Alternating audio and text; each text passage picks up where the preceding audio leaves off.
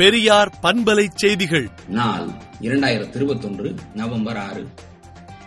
மூட நம்பிக்கைகள் சூழ்ந்த தீபாவளி அன்று வெடிக்கப்பட்ட பட்டாசுகளால் பதினோரு இடங்களில் தீ விபத்து ஏற்பட்டுள்ளதாக தமிழ்நாடு தீயணைப்பு மற்றும் மீட்பு பணித்துறை இணை இயக்குநர் தெரிவித்துள்ளார்.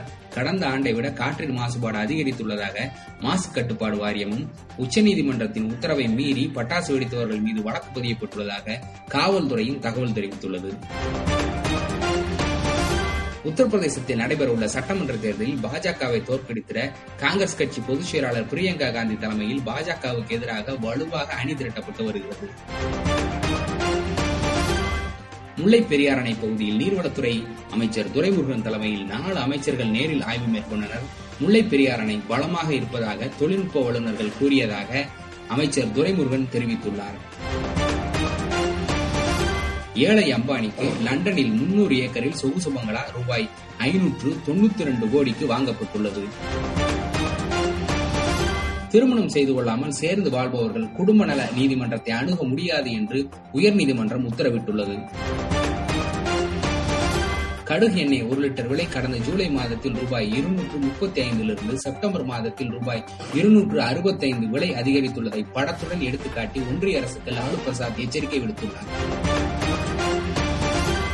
இப்போதும் மோடி அரசு நல்லது செய்யவில்லை என்றும் பெட்ரோல் விலை ரூபாய் எழுபதுக்கு கிடைப்பதே உண்மையான விலை குறைப்பு என்று காங்கிரஸ் செய்தி தொடர்பாளர் ரன்தீப் சிங் சுர்ஜேவாலா கூறியுள்ளார். சமையல் எண்ணெய் இறக்குமதி வரி நீக்கம் செய்யப்பட்டுள்ளதால் சமையல் எண்ணெய் விலை குறைய வாய்ப்பு அதிகரித்துள்ளது. வடகிழக்கு பருவமழை எதிர்கொள்ள அவசர உதவிக்கான தொலைபேசி எண்களை தீயணைப்பு மீட்பு பணிகள் துறை இயக்குநர் வெளியிட்டுள்ளார். வேலை வாங்கி தருவதாக பட்டதாரி வாலிபரிடம் ரூபாய் ஐம்பத்தி எட்டு லட்சம் மோசடி செய்து திருச்சி விடுதியில் பதுங்கியவர் கைது செய்யப்பட்டுள்ளார். தமிழ்நாட்டில் புதிய வகை கரோனா கண்டறியப்படவில்லை என்று அமைச்சர் மா. சுப்பிரமணியன் தகவல் தெரிவித்துள்ளார். சுற்றுச்சூழலை பாதுகாக்க தனி நிறுவனம் தொடங்க அனுமதி அளித்து தமிழ்நாடு அரசு ஆணை பிறப்பித்துள்ளது. உலகின் முதல் கரோனா மாத்திரைக்கு பிரிட்டன் அரசு அனுமதி வழங்கியுள்ளது. தென்னாப்பிரிக்க எழுத்தாளரின் நாவலுக்கு புக்கர் பரிசு அறிவிக்கப்பட்டுள்ளது. கரோனா ஊரடங்கு எதிரொலியாக உலகளாவிய காற்று மாசுபாடு குறைந்துள்ளதாக இங்கிலாந்து சுற்றுச்சூழல் ஆய்வாளர்கள் தகவல் தெரிவித்துள்ளனர். வடகொரியாவில் உணவுப் பொருட்களுக்கு கடும் தட்டுப்பாடு ஏற்பட்டுள்ளது.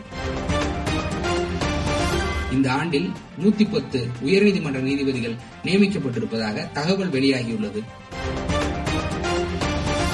இலவச உணவு தானிய திட்டம் நவம்பர் முப்பதாம் தேதிக்கு பிறகு நீட்டிக்கப்படாது என்று ஒன்றிய அரசு அறிவித்துள்ளது. விடுதலை நாளேட்டை விடுதலை நாட்டியின் இணையதளத்தில் படியுங்கள்.